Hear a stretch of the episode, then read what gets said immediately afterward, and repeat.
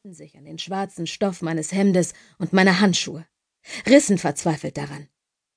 Sein Gehirn bekam keinen Sauerstoff mehr, doch das verhinderte das Aufblitzen seiner Gedanken nicht. Ich sah alles.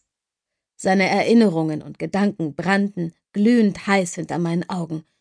Doch ich ließ nicht los, nicht einmal als der Verstand des Wachmanns in Todesangst ein Bild von ihm selbst heraufbeschwor, wie er mit offenen Augen an die Decke des Flurs starrte. Vielleicht tot? Doch ich würde ihn nicht töten. Der Soldat war fast zwei Köpfe größer als ich, und ein Arm von ihm war so dick wie eins meiner Beine. Ich hatte ihn nur deshalb überrumpeln können, weil er mit dem Rücken zu mir dagestanden hatte. Ausbilder Johnson nannte diesen Griff die Halsklemme, und er hatte mir noch ein ganzes Sammelsurium andere beigebracht. Den Dosenöffner, das Kruzifix, den Genickhebel, den Doppelnelson, den Drehgriff, den Polizeigriff und den Rückenbrecher, um nur ein paar zu nennen. Alles Methoden, mit denen ich, ein Mädchen mit 1,65, jemanden in Schach halten konnte, der mir körperlich überlegen war. Inzwischen halluzinierte der Mann halb. In seinen Kopf zu schlüpfen war leicht und schmerzlos.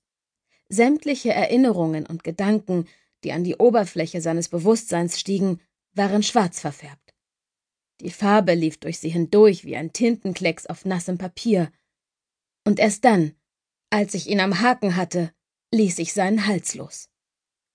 Das war wahrscheinlich nicht das gewesen, was er erwartet hatte, als er aus dem versteckten Nebeneingang des Ladens getreten war, um eine zu rauchen. Der Frost in der Luft von Pennsylvania hatte die Wangen des Mannes unter den hellen Bartstoppeln knallrot gefärbt. Ich blies hinter meiner Skimaske einen einzigen, heißen Atemstoß aus und räusperte mich, war mir der zehn Augenpaare, die auf mir ruhten, voll bewusst. Meine Finger zitterten, als sie über die Haut des Mannes glitten. Er roch nach abgestandenem Rauch und dem Pfefferminzkaugummi, mit dem er seine eklige Angewohnheit zu verbergen suchte. Ich beugte mich vor und drückte die Finger gegen seinen Hals. Aufwachen, flüsterte ich. Der Mann öffnete mit Gewalt die Augen, sie waren groß und kindlich. Irgendetwas in meinem Bauch krampfte sich zusammen. Rasch blickte ich über die Schulter zu dem Einsatzteam hinter mir, das all dies schweigend beobachtete, die Gesichter hinter den Masken unsichtbar. Wo ist der Gefangene Nummer 27? fragte ich. Wir befanden uns außerhalb des Überwachungsbereichs der Kameras. Das war wohl der Grund, warum sich dieser Soldat hier getraut hatte, sich ein paar Mal aus der Reihe hinauszuschleichen und Pause zu machen. Doch ich war sehr darauf erpicht, diesen Teil hinter mich zu bringen. Mach schon. Verdammt nochmal, knurrte wieder mit zusammengebissenen Zähnen neben mir. Die Hitzewelle in meinem Rücken ließ meine Hände zittern, als der Teamführer von hinten zu mir trat. Das hier tat nicht mehr so weh wie früher. Es machte mich nicht völlig fertig, wand meinen Verstand nicht mehr zu Knoten aus Schmerz. Doch es machte mich empfänglich für starke Gefühle jedes Menschen in meiner Nähe, auch für den Abscheu dieses Mannes, für seinen schwarzen, schwarzen Hass. Robs dunkles Haar tauchte am äußersten Rand meines Blickfelds auf.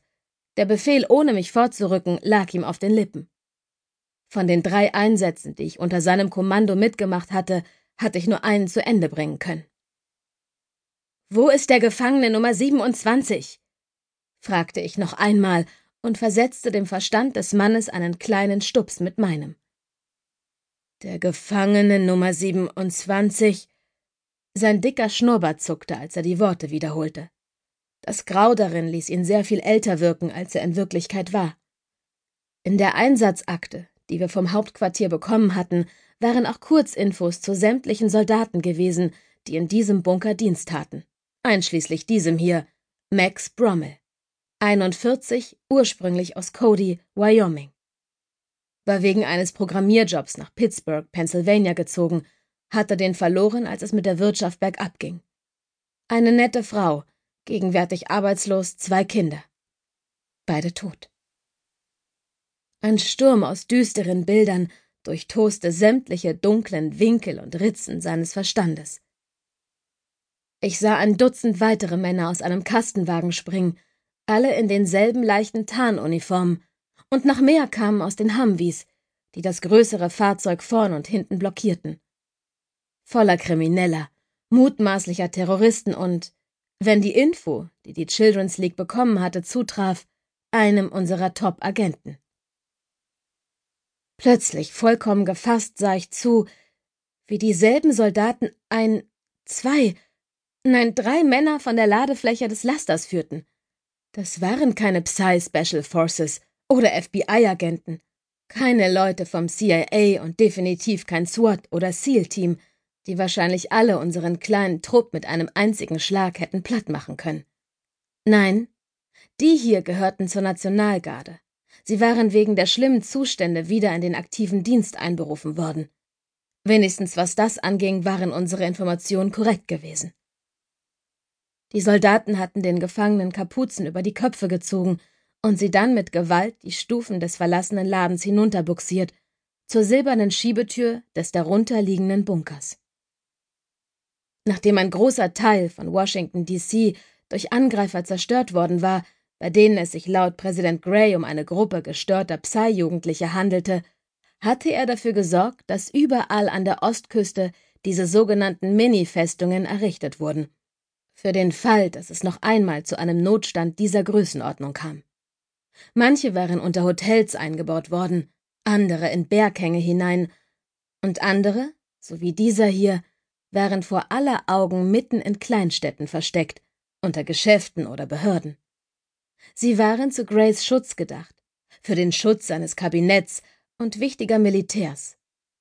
Und anscheinend dazu, Personen einzusperren, die eine Hochrisikobedrohung für die nationale Sicherheit darstellten.